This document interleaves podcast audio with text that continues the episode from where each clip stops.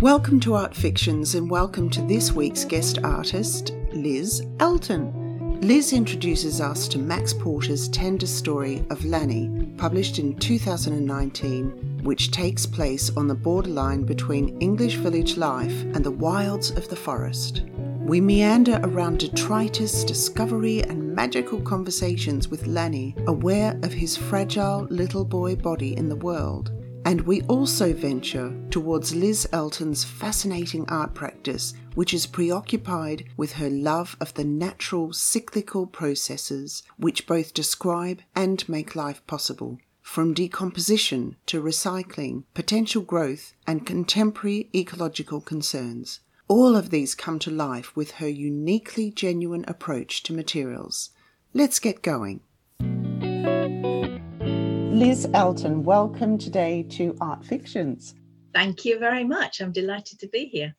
We should be outside in the sun, mind you. Yeah. So you've chosen Lanny by Max Porter, which was published in 2019. Lanny is a young boy who's moved from London with his parents to an English village. He befriends the artist Peter Blythe, known as Pete, known as Mad Pete, and together they hang out after school doing art stuff and exploring the woods.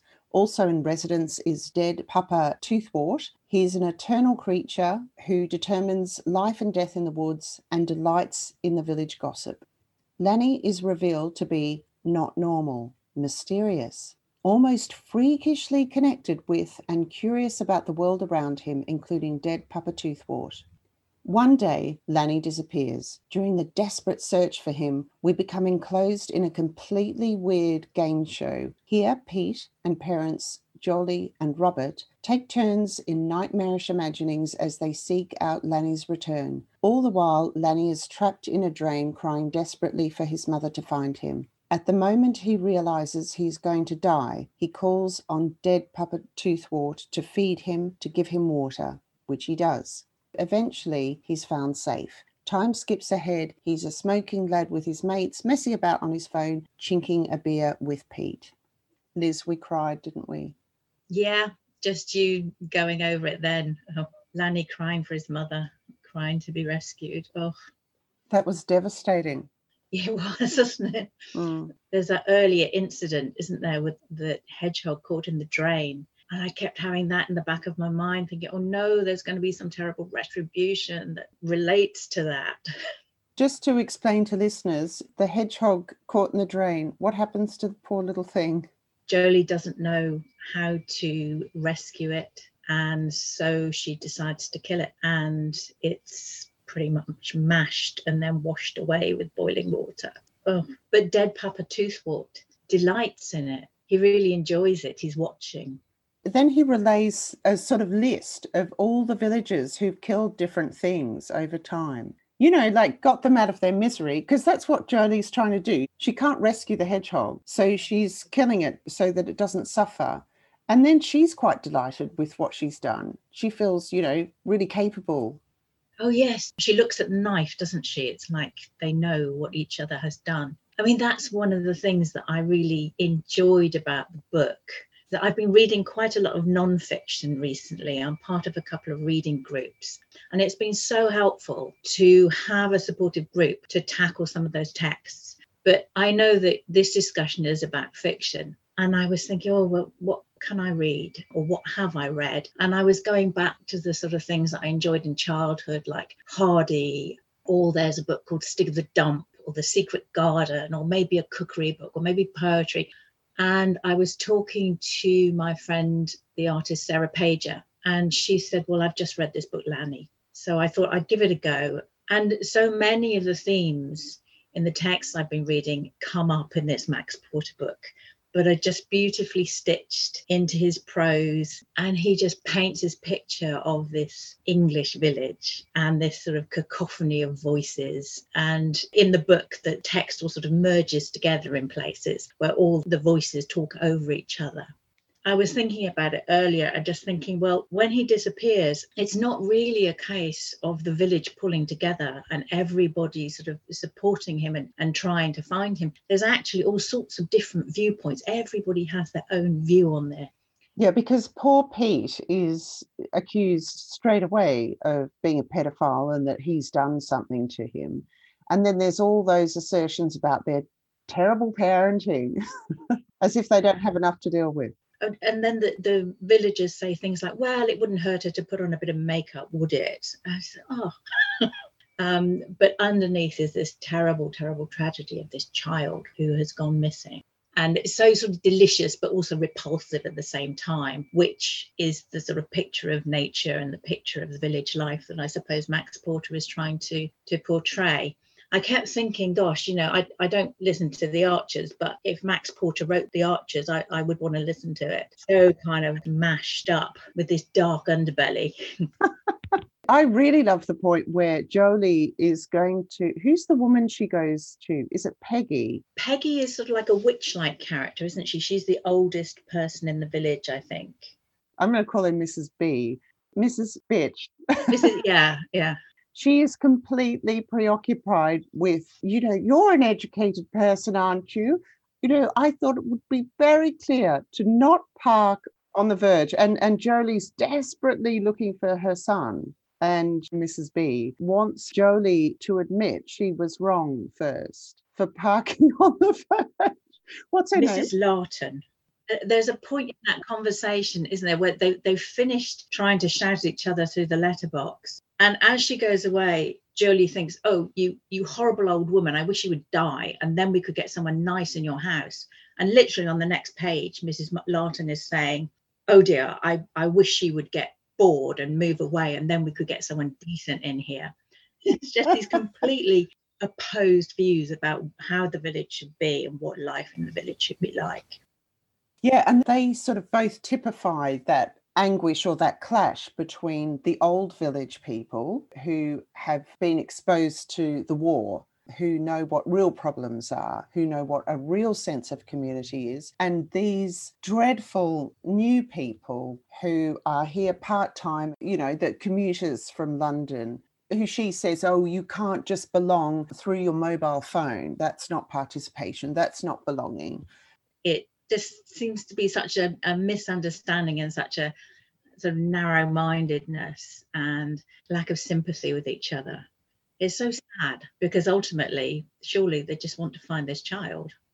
There's a beautiful passage later on where Pete is, Mad Pete, is sitting at his table and he has this sort of this episode of self-loathing where he has this postcard that's been sent to him by a friend a Ravilious image of, of the english countryside and he gets a pencil or a pen and, and, and he scratches a grid across it. He's trying to destroy it. And he talks about everything that he hates, that he hates about himself, that he hates about Englishness, about the village, about the colonial history of England. And he's tries to sort of score through this postcard, even though he actually loves the image and even though he loves the friend who sent it to him. Did you read uh, Max Porter's Grief is the Thing with Feathers? I did because I'd read this, I quickly read that. And I mean, I, I think Lanny, of the two, Lanny is my favourite. I suppose it's a more sort of fleshed out novel. I mean, I, I liked Grief is the Thing with Feathers. It's an expanded poem, isn't it? Yeah, I thought it was beautiful. Absolutely beautiful. Both of these made me cry. That Max Porter's got a lot to answer for in terms of the tears that I have shed. No, absolutely. I was actually listening to this on Audible in the bath.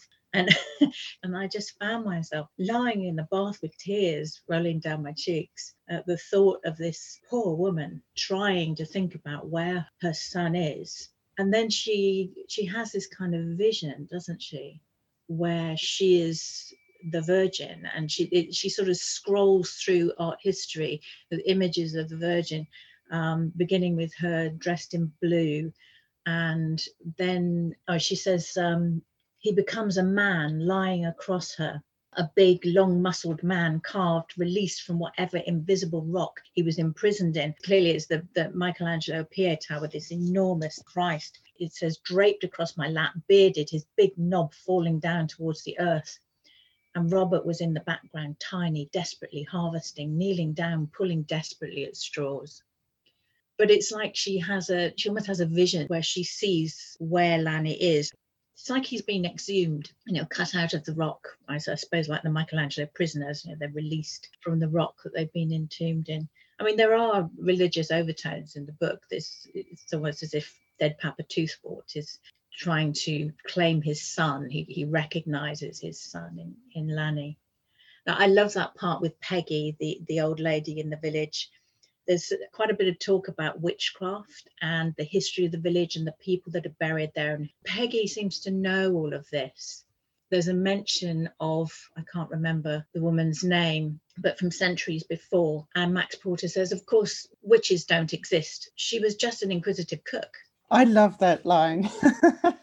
so, because of this book, I watched Princess Mononoke. Have you seen that? No. It's a Japanese anime from Hayao Miyazaki from Studio Ghibli, and it's so beautiful. It is about the forest and the spirit world and the human world and industry. And there's a, a forest spirit and uh, Prince Ashitaka, he wants to find a way for human industry to live in harmony with the forest. I must watch that. I can't remember whether it was in Max Porter's book or when I watched Princess Mononoke, but somehow I thought the meek shall inherit the earth. Yeah. The meek shall inherit the remnants of what's left of the earth after it's ravaged and raped by industry. Let's hope not. Well, yeah, I've been watching some quite interesting documentaries recently. There's um, Thomas Piketty, Capital in the 21st Century, and it is a, a, history of capital and of wealth distribution. So, you mean it's a horror story? Well, I mean, he is an economist, and um, I, I, just thought it was really very well written and very well explained how we got to where we are today and what we are in danger of going back to in terms of lack of social mobility and wealth distribution. And they go back to the Domesday Book. We're, we're only talking hundreds of years. It's actually not that long a period and how wealth has been accumulated and how wealth has been held. And he questions whether we will go back to that lack of social mobility where to be poor is a death sentence thinking about the layers of history that um, that Piketty discusses and the way that Max Porter does it by talking about the Domesday Book, talking about the characters in the village, and I think in Lanny it's as if layers of history all present, all at the same time, and you see them through Dead Papa Toothwort. I'm, I'm not saying that Max Porter is talking about well, I suppose in a way he is talking about social mobility, isn't he? He's talking about the village and who the new people are that have come into the village. I mean, Jolie's husband uh, works in the city. He commutes every day. They've chosen that village because of its proximity to London he starts off a bit like a caricature, I thought. And Jolie is an ex actress and now she's not working. And he works in the city and clearly makes all the money. And he finds Lanny incredibly weird. And as the book develops, you get a sense of how much he misses the possibility of seeing his son in the morning, for instance, and how, I guess, ashamed he is of saying that his son is weird to his boss because his boss then relays it back to him and then he realizes how horrible that is that he's said this about his own son. And he has that choice mornings doesn't he of should he get the early train and get a seat and avoid talking to someone that he finds really annoying or should he get an extra 20 minutes with Lanny in the morning? And I think he actually chooses the earlier train. He becomes truly sympathetic when he goes over to speak to Pete. And then he ends up having an impromptu lunch, and Jolie turns up, and Lanny is there drawing the Minotaur. He then says, You know, this is the happiest time I've had in such a long time. And then at another point, Jolie says, I want to have dinner parties with people like Pete and people that tell stories and people that fall asleep. I don't want to have dinner parties with the people who one should or one ought to. And at those two moments, both Jolie and Robert seem like very similar, very connected characters, even though they start off poles apart. Yeah, but at another time, Jolie looks at her husband in such a, a, disconnected way. She describes him as sprawling across the bed, asleep, like a dead tennis player. I just thought that was delightful. I, I just laughed out loud. I, I, mean, I think Dead Papa Toothwort, there's so many parts of this book where I want to quote what he said, just outrageous things.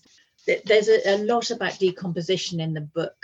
There's a lot about his connectedness to the the countryside. I mean, he's described as wearing moss socks and pebble dash skin, but he he shapeshifts all the time, doesn't he? There's some beautiful descriptions of him swinging through the countryside. Have you got a quote for us? Yes, it's, it's quite near the beginning, and it says, Dead Papa Toothwort.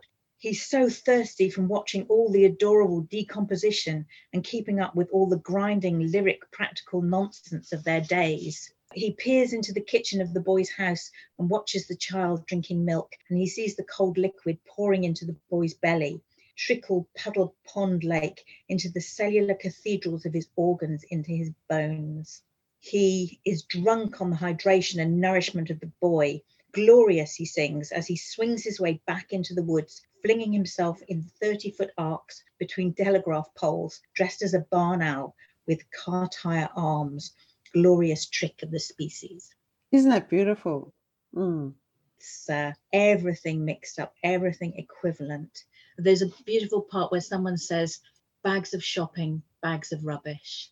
And you can see in Toothwort's eyes, there's no difference. There is no difference. And he does love the boy. And at one point, he does say that he's so tempted to pluck Lanny out of the village and have him as his mirror and his key. I thought that was fantastic as well. Oh, it's stunning, isn't it? And I hadn't realized, but it's it seems to actually be Peggy who intercedes for Lanny. She's talking to Toothwort. She says, I know what you're up to give the boy back. And then, of course, at the end, Peggy dies. So it's almost like there's an exchange of lives. And in fact, she has a heart attack and she's been dead for 15 minutes. Uh, she's still propped against the gate, and several villagers say hello to her until eventually the, the wind blows her over. She's a lovely character. And at that point, her brothers who've died in the war return and they're playing cricket out the back or something. And also, I'm sure a lot of people have read Jane Bennett's Vibrant Matter, she talks about dead rats, bottle caps, gadgets, fire, electricity, berries, metal. I mean, she says the political gate is open enough for non humans to slip through, for they also have the power to startle and provoke a gestalt shift in perception. What was trash becomes things, what was an instrument becomes a participant. And then she moves on to say, we might then entertain a set of crazy and not so crazy questions. Did the typical American diet play any role in engendering the widespread susceptibility to the propaganda leading up to the invasion of Iraq? Can an avian virus jump from birds to humans and create havoc for systems of healthcare and international trade and travel? And that was published in 2009. I mention it because Max Porter seems to deliberately put this orange bottle top into this mix in the village Dead Papa Toothwort, local historian, 74th generation cultural humus sifter, is giving a bright orange Fanta bottle top a tour of the village. The bottle cap comments that the village is beautiful, and Toothwort says, Beauty is what, my semi synthetic friend? Illness, decay, and exploitation, a tapestry of small abuses, fights, and littering, lake loads of unready chemicals piped into my waterbed, greed and decline, preaching, teaching, crying, dying, and walking the fucking dogs but the bottle cap is bored and has stopped listening. and it's like the bottle cap has arrived and is now a member of this community. And I, I feel it's just straight from Jane Bennett. Gosh, isn't that interesting? Isn't it? It's such a beautifully wrought book. It just seems to stitch so many thoughts into this sort of fabric of outmoded English village.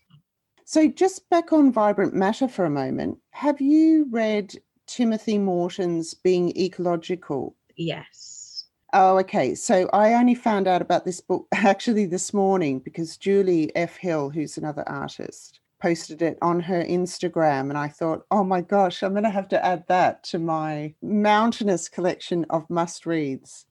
I think Timothy Morton, I find him quite helpful actually in sort of, I suppose, coming to terms with and uh, what does it mean to be ecological yeah. Well, one of the things that was said about his book is it means you cannot look down on poor suffering beings of the universe from a position outside time. Did you get that sense? Yes it's this feeling of being of participating of remaining in the moment and of being part of ecology so, somebody who we haven't talked about much is Lanny himself. And so many people are really moved by this young boy. You know, he has all these questions about the world that he doesn't understand, and he asks his parents, and his dad is often annoyed. And you get the sense that he is constantly annoyed by his questions. And I got the impression that he wasn't actually a specifically gifted or a uniquely enchanting boy. He was just a boy in the way that children don't follow the rules of parents. Children act weirdly and say bizarre things. And, you know, I remember my son saying, Mum, who gave God the job, you know, quite genuinely. And so I felt he was like the potential for any child, for every child. In the same way that Pete talks about Jolie coming over and saying, Oh, I'm hopeless with visual things. And then she makes a neat little shape out of moss or something on his table. And he says, You know, who's told her this? It must be like his mother being told she can't sing, and then she never sings. Yes. And he somehow maintained his openness. I suppose later you get the view of him as a 13 year old, don't you? With he's smoking behind the bike shed with his mate. But we've got him at this point where he's wide eyed and interested and engaged. And he asks his father, Dad, which, which do you think is the more patient, an idea or a hope? what do you say? What, what can you say to that? So, Liz, I'm thrilled you've selected that line because I actually already had it pegged as the perfect lead into your work. Because in your work, I see hope in its texture, its ephemerality, in its kinship with the turning of time. And I also see the idea in it being intricately connected with the reality of, say, ecological issues like global food shortages and wastage and disintegration your work is deeply connected with nature, and I mean that in a holistic way, including, you know, the human animal. Just to explain briefly to listeners, your large paintings are made of patchworked food recycling bags, which are loosely stained with vegetable dyes and paint. And I thought perhaps you could give us an insight to the impetus behind your work by describing your piece titled Tender, which was selected for the John Moores Painting Prize. Yes, great. So it's quite a large piece. And I was thinking about nourishment and self care and also care for the earth. It's called Tender. Um, and I wanted the title to maybe suggest bruising, but also a delicate touch and a kind of gentleness. And as you said just now, um, as with a lot of my larger works, it's made on these compostable cornstarch food waste recycling bags. It's this kind of thin, translucent material which is made from crops uh, such as corn or potato starch, but it's used to throw food away. And that's just the standard bag you get from the council, right? Yes. Um, I use some larger ones sometimes that are used for catering but yes, certainly that's where I started. But you say standard, this material is being developed all the time. I like to use it partly because of its lightness and its connection to food and waste and to landscape. So it kind of floats as the air moves around it. So as people pass by, it can look a little bit as if it's breathing. And it's not made to last, of course. So there's a sense of ephemerality and I suppose mortality about it. I colour it with water miscible paints and dyes that I make from food waste. So things like uh, the skins of vegetables or, say, the stones of avocados. And in this piece, Tender, I've embedded some seeds of medicinal plants in its seams. So things like yarrow, which is good for healing wounds, and chamomile, which has calming properties.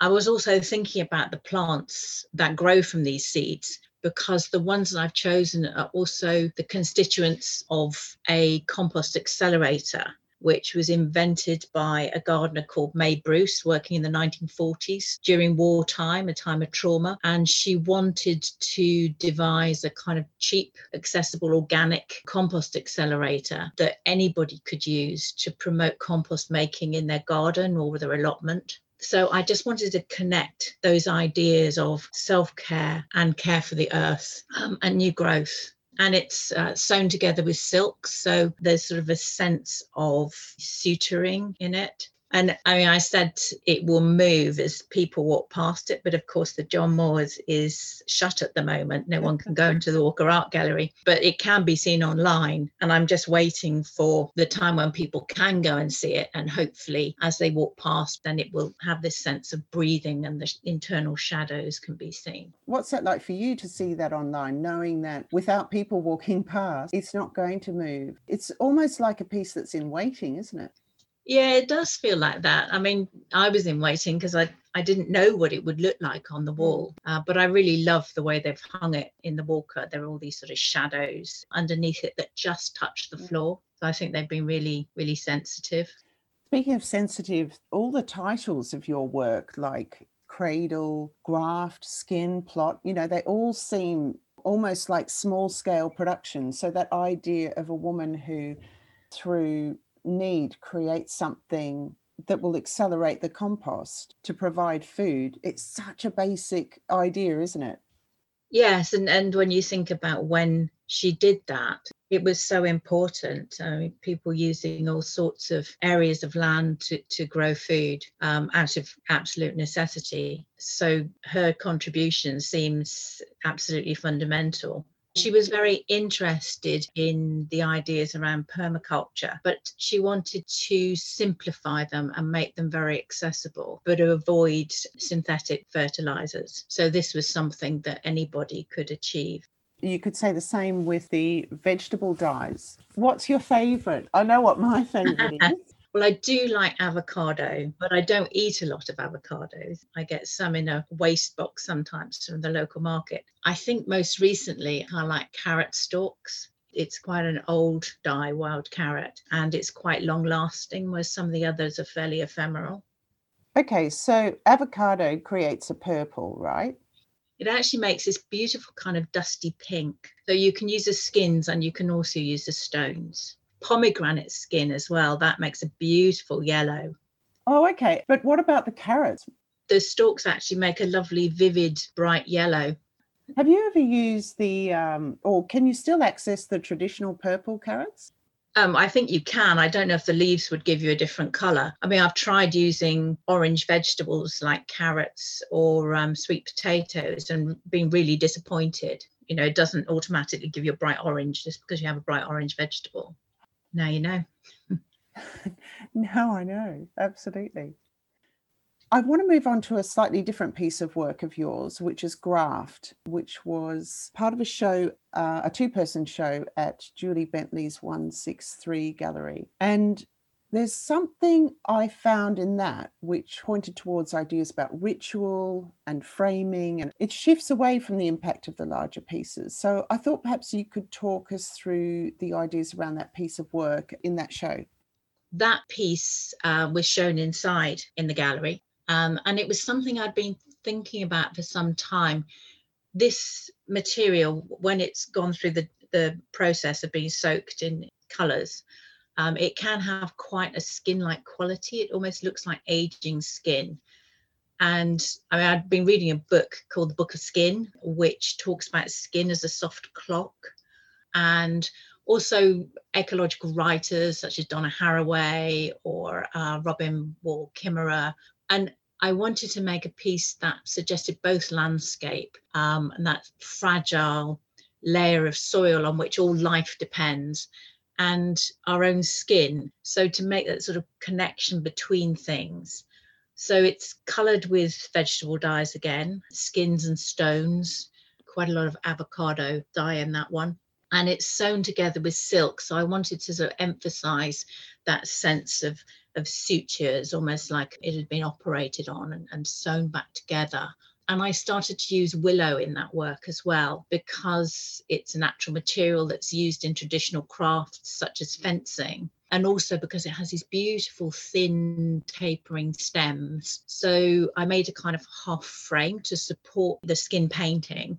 I was thinking partly about framing it and supporting it, thinking about a sense of touch as the thin willow just touches the floor, as if it's extending a finger. Or, you know, when you grow beans, you get those sort of tendrils that come out from them. Um, they sort of reach out, almost looking for a connection. So, those are really the, the thoughts behind that piece. Liz, I don't know what it's like to grow beans. Sorry. Should I not talk about beans? you can talk about beans, but I do. I do have. Uh, my son showed me that if you put the leftover part of the spring onion in a mm. cup with water, it just grows more spring onion. How often do you do that then? I've just started doing it. I'm setting up a laboratory along with a lot of other people who are putting things in water over lockdown one of the things I've been doing recently is taking cuttings, which is not something I've bothered to do before. Yeah. But I just think it's miraculous. You can just take a little piece of plant and stick it in the soil and pow. Yeah, it is quite magical. Speaking of lockdown, you created really a whole new series of work during lockdown, which are images, photographic images of household compost. And what we see in those are these beautiful and naturally peculiar color mixes. So, for instance, you might get courgette peels, which bump up against onion skin in fact, that makes me think of the film, you know, the woman with the pearl earring, where she's arranging the, all the whites from all the vegetables. Oh, such a beautiful scene. So they're mostly vegetable scraps and also dying flowers that are nestled within a black surround. And so when I started seeing those, and I love them, of course, I was thinking of memento mori and things dying and the question of what happens next because they're not dead, if you like. And also, of course, of classical Dutch still life. You know, they're really embedded in classical painting.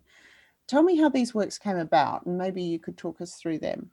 Uh, well, at the beginning of lockdown um, in 2020, I just felt completely thrown into reverse gear. I didn't know what to do. And um, a writer called Anna Souter started a postal project called Vegetate, in which artists were asked to respond to some writings that she sent out about the movement of plants.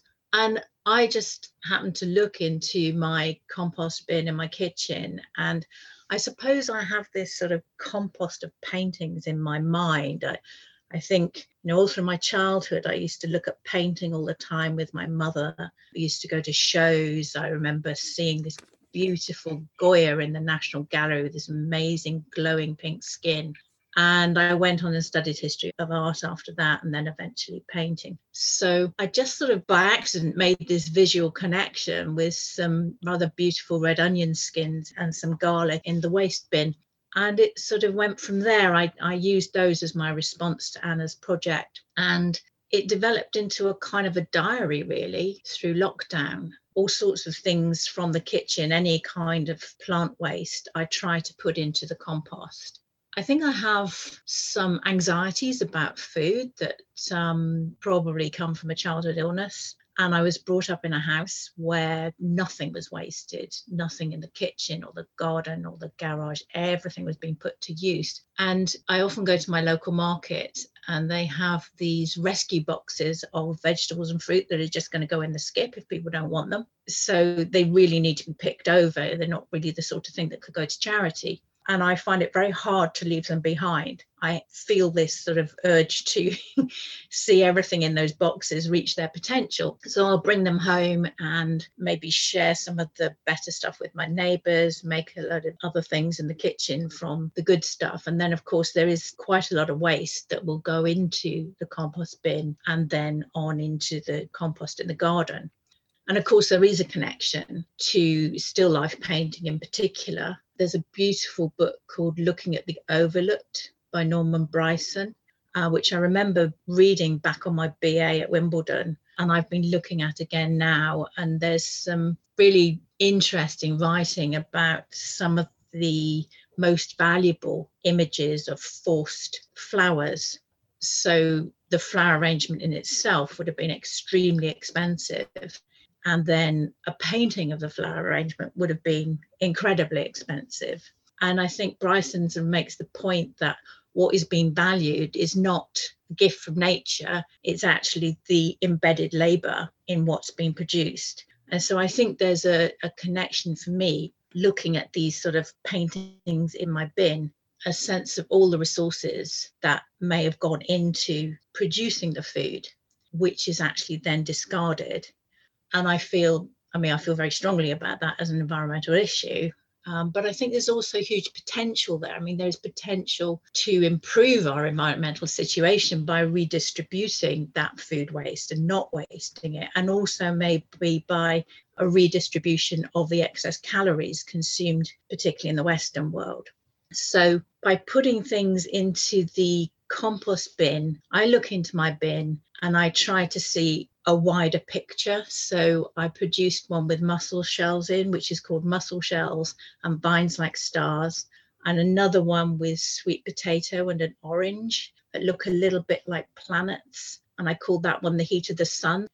I think about this sort of breakdown to elements to look at the waste but consider where that food has come from and the fuel and the labor, etc., that has gone into it. And I suppose I find a kind of hopefulness in thinking about that process of breakdown into elements, the recycling and putting waste, or there is no waste really, in nature. And my my husband often says to me, he looks at me and he says, You are stardust and he doesn't mean it romantically. Yes, he does. well, maybe he does, but I think maybe the rational side comes forward first. So I, I think he's emphasizing that rational idea of all the elements that make up us having been produced in stars. I saw a really interesting documentary actually recently on the history of the periodic table and how each element was discovered and what the properties are. It was just absolutely fascinating. Liz, that actually sounds a little bit boring. So, why was that so fascinating? well, I suppose I mean, my, my father was actually a science teacher and I was terrible at chemistry. You know, I just couldn't get interested. So I think perhaps for me to watch a documentary about something or a film, it just makes it much easier for me to absorb. I mean, I grew up being much more interested in art, but my father was he was interested in everything you know he made bread with us and it was really a lesson about what yeast can do we used to go on holidays in a borrowed caravan to North Wales or, or Scotland.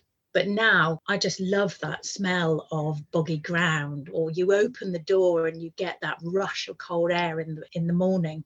I think more and more about the interest that he had. He just had this, this real interest in the world and in, in everything around him.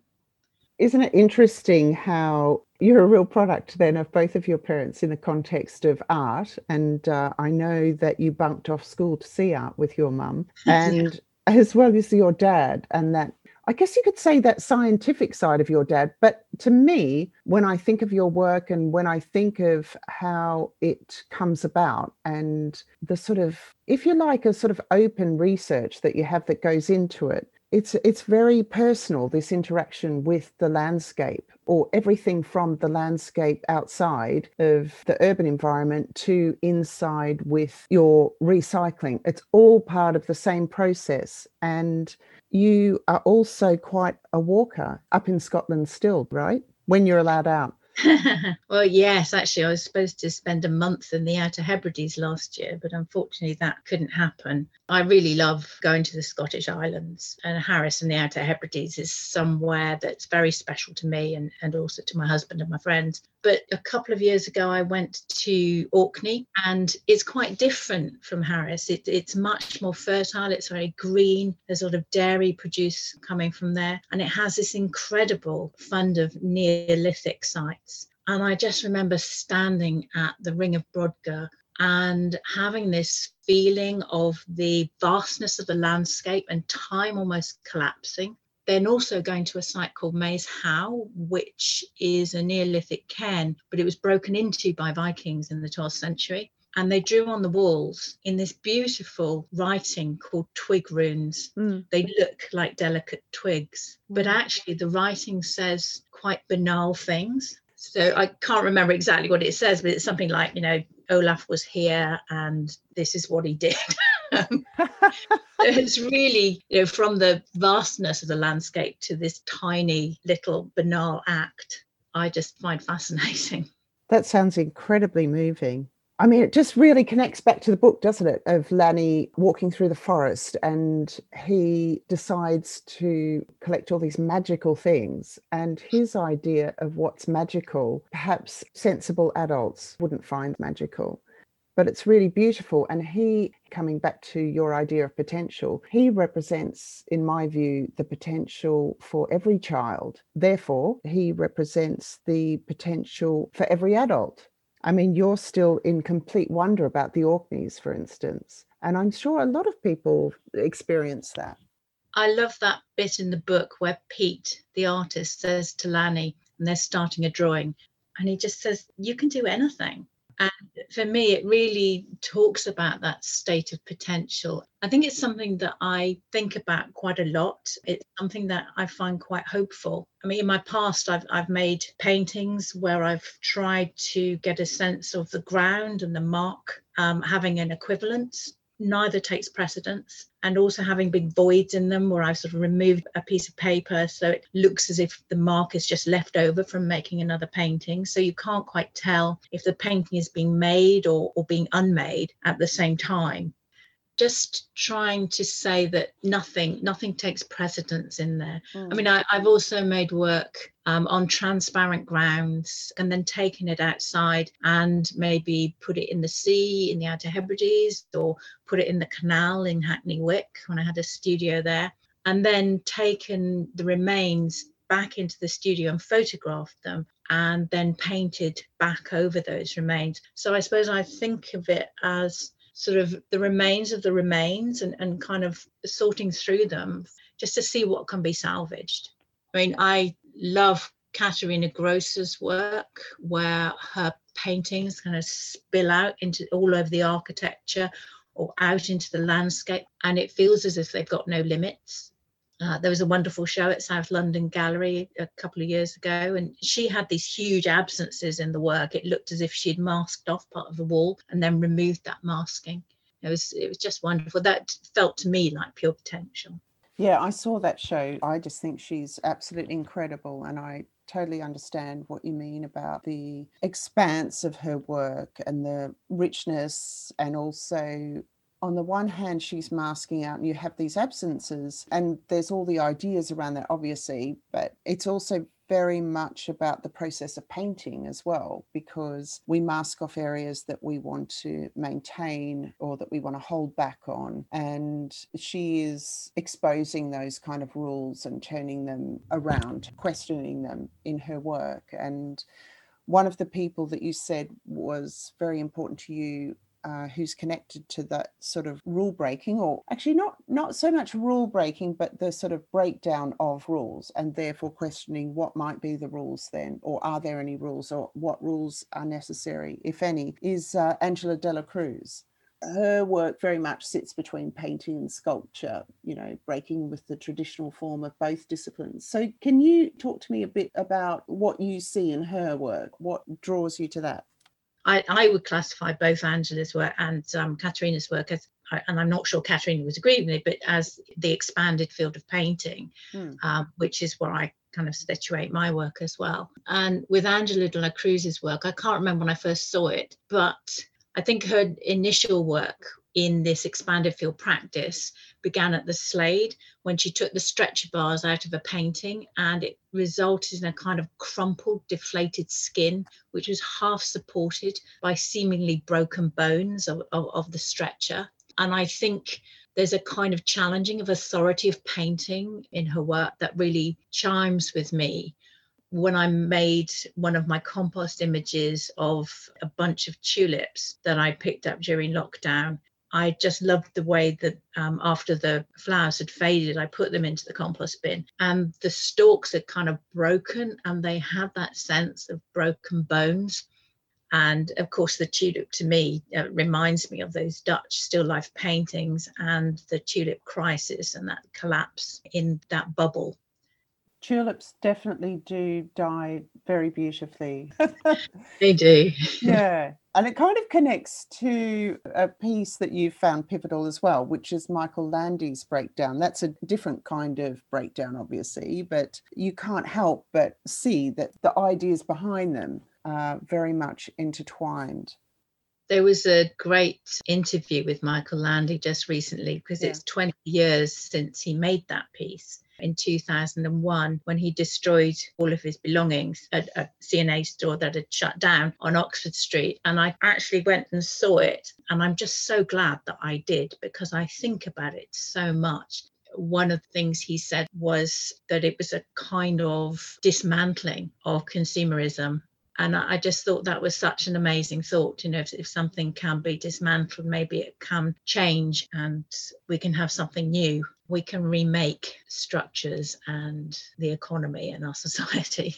Yeah, there's no doubt that consumerism is so tightly linked with ecological concerns. And I guess ways of thinking about the landscape and how that's changed over time. I mean, one painting that you highlighted to me is William Dyce's Pegwell Bay. And mm. we can think of that in terms of a particular way to depict landscape in the past. And we can also see landscape that's depicted in the context of ownership by the elite versus let's say a, a, landscape painting of children collecting shells or whatever you know there's a very different message and that brings me to jem finer's Longplayer which is a different way again of how landscape might be depicted in art just to briefly explain, this is a project that was developed between 1995 and 1999 with Artangel.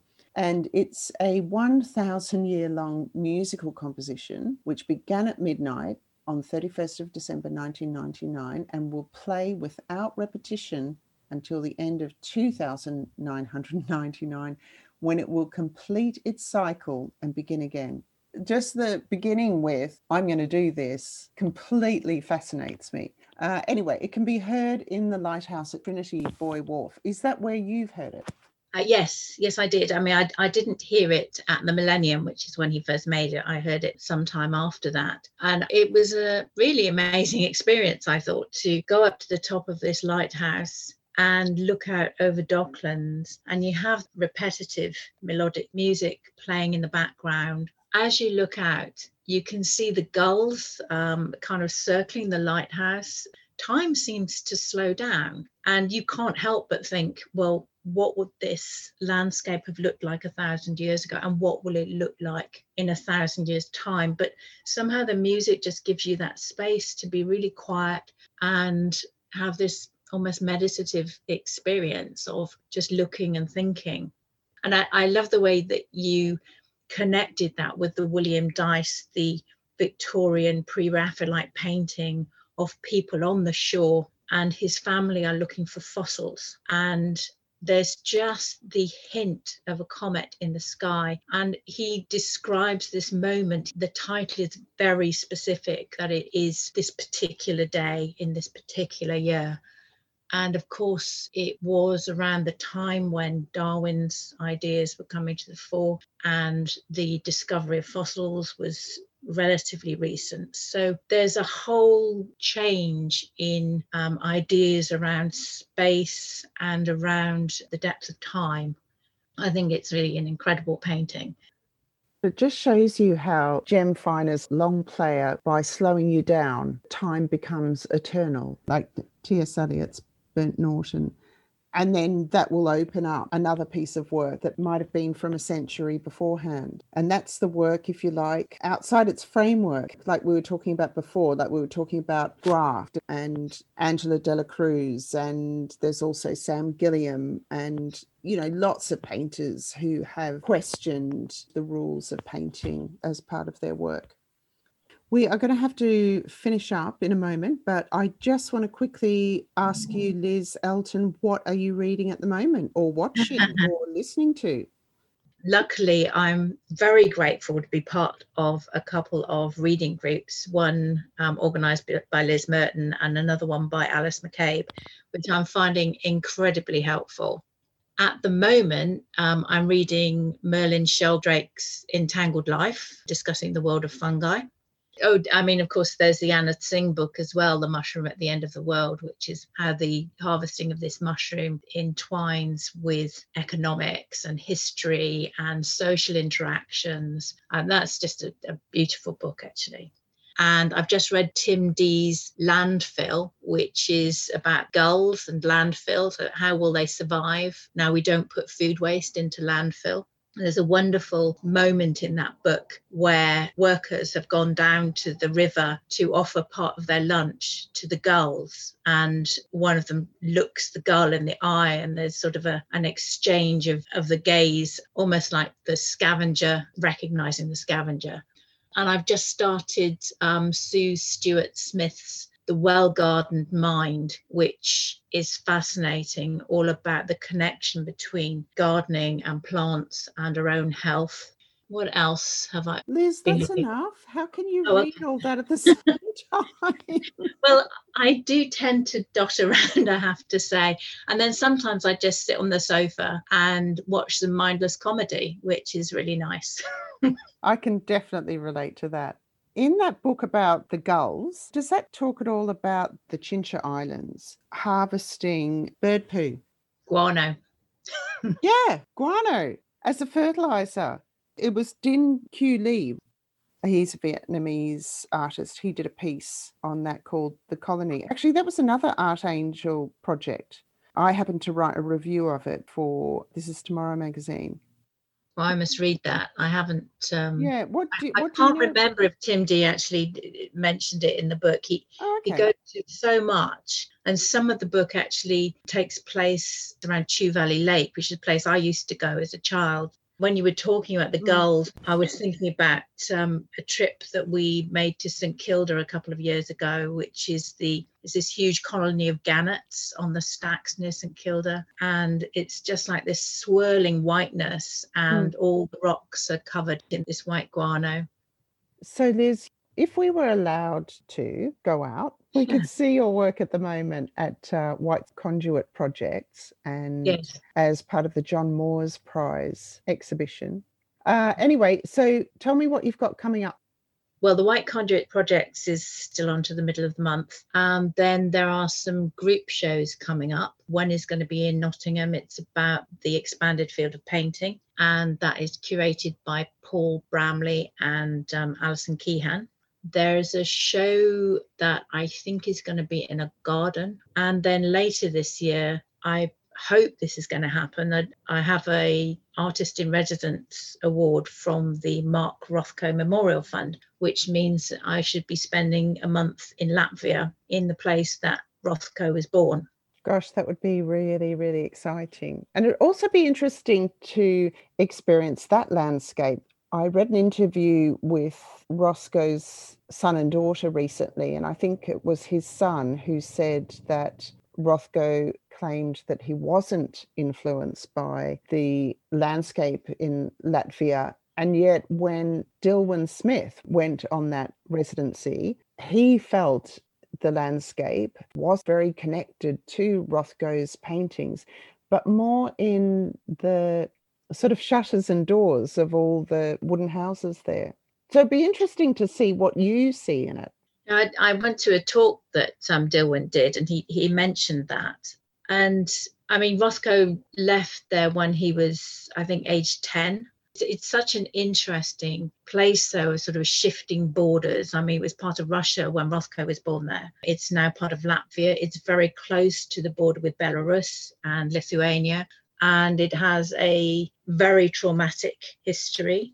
I don't know what will come of it, but I think it will be very interesting to think about the land and the soil that is there. I'm hoping to make some installations in some abandoned buildings, which look very atmospheric. And also, I'll be taking Rothko's writings with me Gosh, that's going to be completely fascinating. I do think that age zero to 10 are deeply influential times in terms of what you might see that you may not recall consciously, but I guess I'm quite a believer in the idea that the landscape, and I, I, don't necessarily mean like the great outdoors or anything, it could be an urban landscape, but these things become sort of embedded in our bones and brings us back to your work and that paradox where you can't really clearly separate your experience in the world from the world. Anyway, Liz Elton, thank you so much for being on Art Fictions today. You've been a great guest. Thank you so much, Gillian. I've really enjoyed it. I love art fictions. Thank you to listeners and also to today's guest artist, Liz Elton. If you'd like to support this series, please subscribe and rate, both of which make a huge difference to access for other listeners. And of course, feel free to get in touch with me via my Art Fictions 2020 Instagram or my website, gillianknipe.co.uk. Ace. you know what I'm going to do today? I'm so excited. I'm going to go and pick up some art materials from AP Fitzpatrick. Oh, brilliant. Mainly pigment powders. Have you used them, Mark?